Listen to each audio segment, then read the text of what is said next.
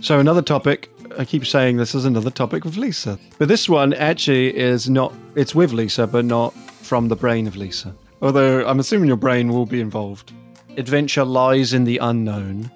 By making everything unknown, you heighten the stress and anxiety on the participants because they don't know anything. And where's that balance of what is an adventure? What is unknown to the audience? What do we give our participants? What do we choose not to give them in order to make it both a psychologically safe environment for them, but also still an adventuresome experience?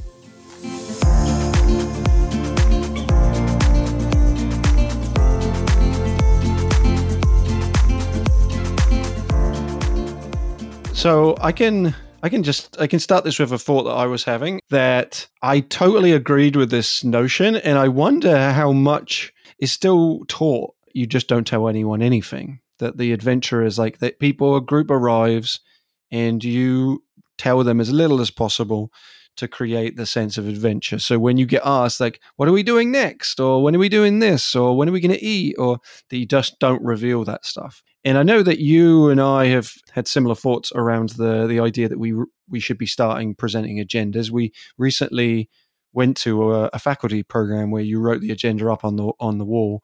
So what what's your your thoughts around why adding like a kind of uh, skeleton structure of the agenda of the day is important to the participants? I mean, I was taught that sort of the adventure and the sense of mystery is all encompassing, and that to give too much in terms of what people are going to learn or any kind of structure of the day would be it would be it would sort of be working against two things. It'd be working against one the instructor's ability to be flexible because well if i promised you this then i have to take that back and that could be a problem. The other thing i was taught was that you want to keep people wondering. And i think the piece that i have got some training around in the last few years that helps me rethink that a little bit is actually out in Oregon at the last ACCT conference, I attended a workshop around how to infuse some more trauma informed practices into everyday programming. And one of the first recommendations was give people structure. And that, that just so clicked with me as a learner. I can tolerate a lot of mystery in terms of what the activities are going to be, but I would like to know when I'm going to have lunch. I would like to know what time I'm going to end the day. And so I've just been trying to parse out in my mind sort of what needs to be mysterious and adventuresome and what doesn't. And then the other question that I would ask back to you is like, does the word mystery even fit? Do you have in this conversation, Phil, a, a, a definition of adventure that you generally have in your mind that, that works for you? That there is an element of risk and so risk doesn't have to be physical, it can be emotional or social. So there's some level of risk. That there is an unknown element, less so maybe unknown, but more so unique. We can demonstrate, like, hey, we're going to climb that today. It's still unique. And then the last one is that there's some learning outcome. So those are the kind of components I would say of adventure programming for me is uh, once again risk, unique, and educational. So, withholding information, I don't think contributes to any of those outcomes. It feels like the pushing someone in the deep end to teach them to swim when you're going to try to justify withholding information as, well, I want them to truly experience the adventure. You know, like I'm going to sort of like counter our argument with a real scenario for myself eh, of moments where I'm like, ugh, is when a client asks for an agenda prior to the program. I have this kind of like, okay. And the reason I feel that is because I actually don't 100% know what the agenda is going to be. And I can write an agenda and I can come up with activities that I might choose to do. But by giving them to the client, they're not going to know what those activities are because the names are all so unique. And I'm also going to be flexible and probably change my mind. And so I struggle sometimes with that. But I'm not sure that that might be what they're asking for. At least that's why I sometimes think of like, oh, they're not going to understand this. But I think probably what they're looking for is exactly what you're you're saying. When is the lunch breaks? When is the end? When is the start? When is the end? And if we just gave them start, middle, and end, maybe that would satisfy their need for an agenda.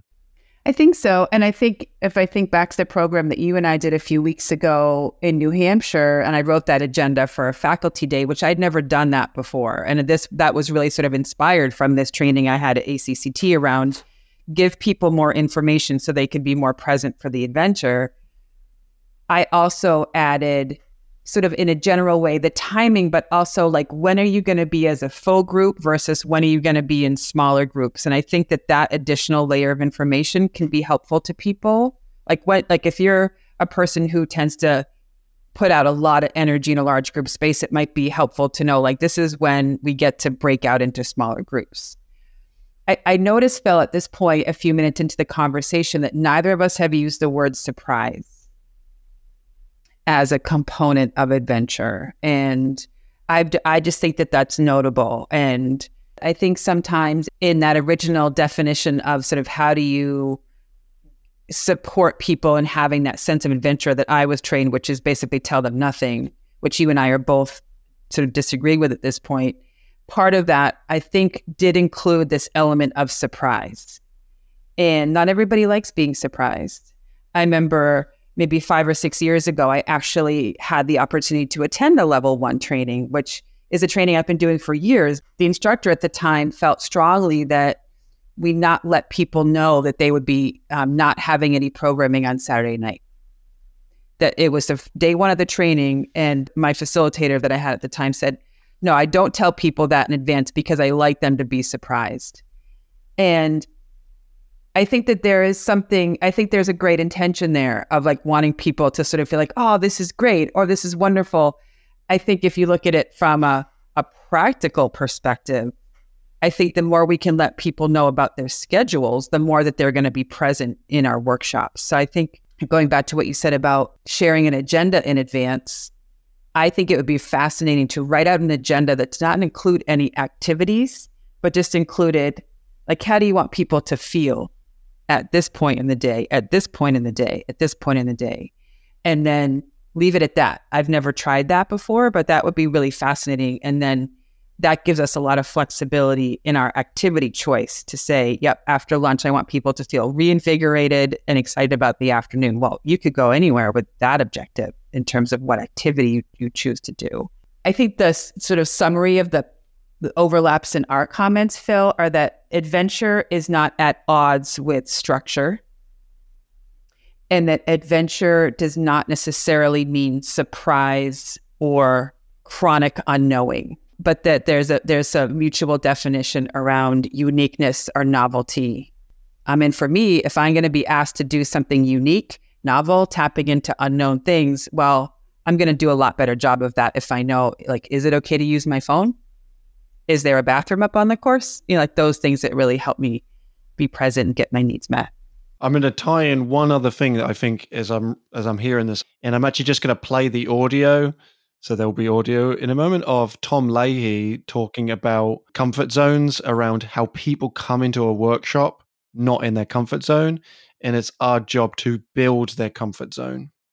So I'm going to play that now.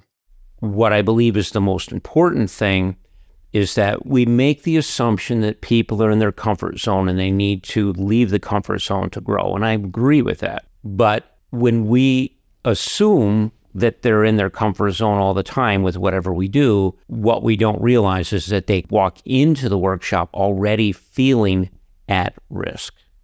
And then they meet the people and they feel at risk. A person of color might see all these white faces and they might feel at risk and someone in the LGBTQ community might come in and see all these people and they might feel at risk. So the fact of the matter is that the job one for a facilitator is to help people to build a comfort zone. It's not to drive them out of it. It's not to force them out of it. We're not trying to push them up anything. The first thing is, is you're in this new strange environment. My job as a facilitator is to help you establish the safety and my job as facilitator is to set the boundaries so that people realize we're going to treat this differently. And when everybody feels safe, we can take a step forward. And when people feel safe, they're more likely to choose to leave their comfort zone. If they don't feel safe, they try to stay in it and they're not there. And so it gets worse and worse and worse.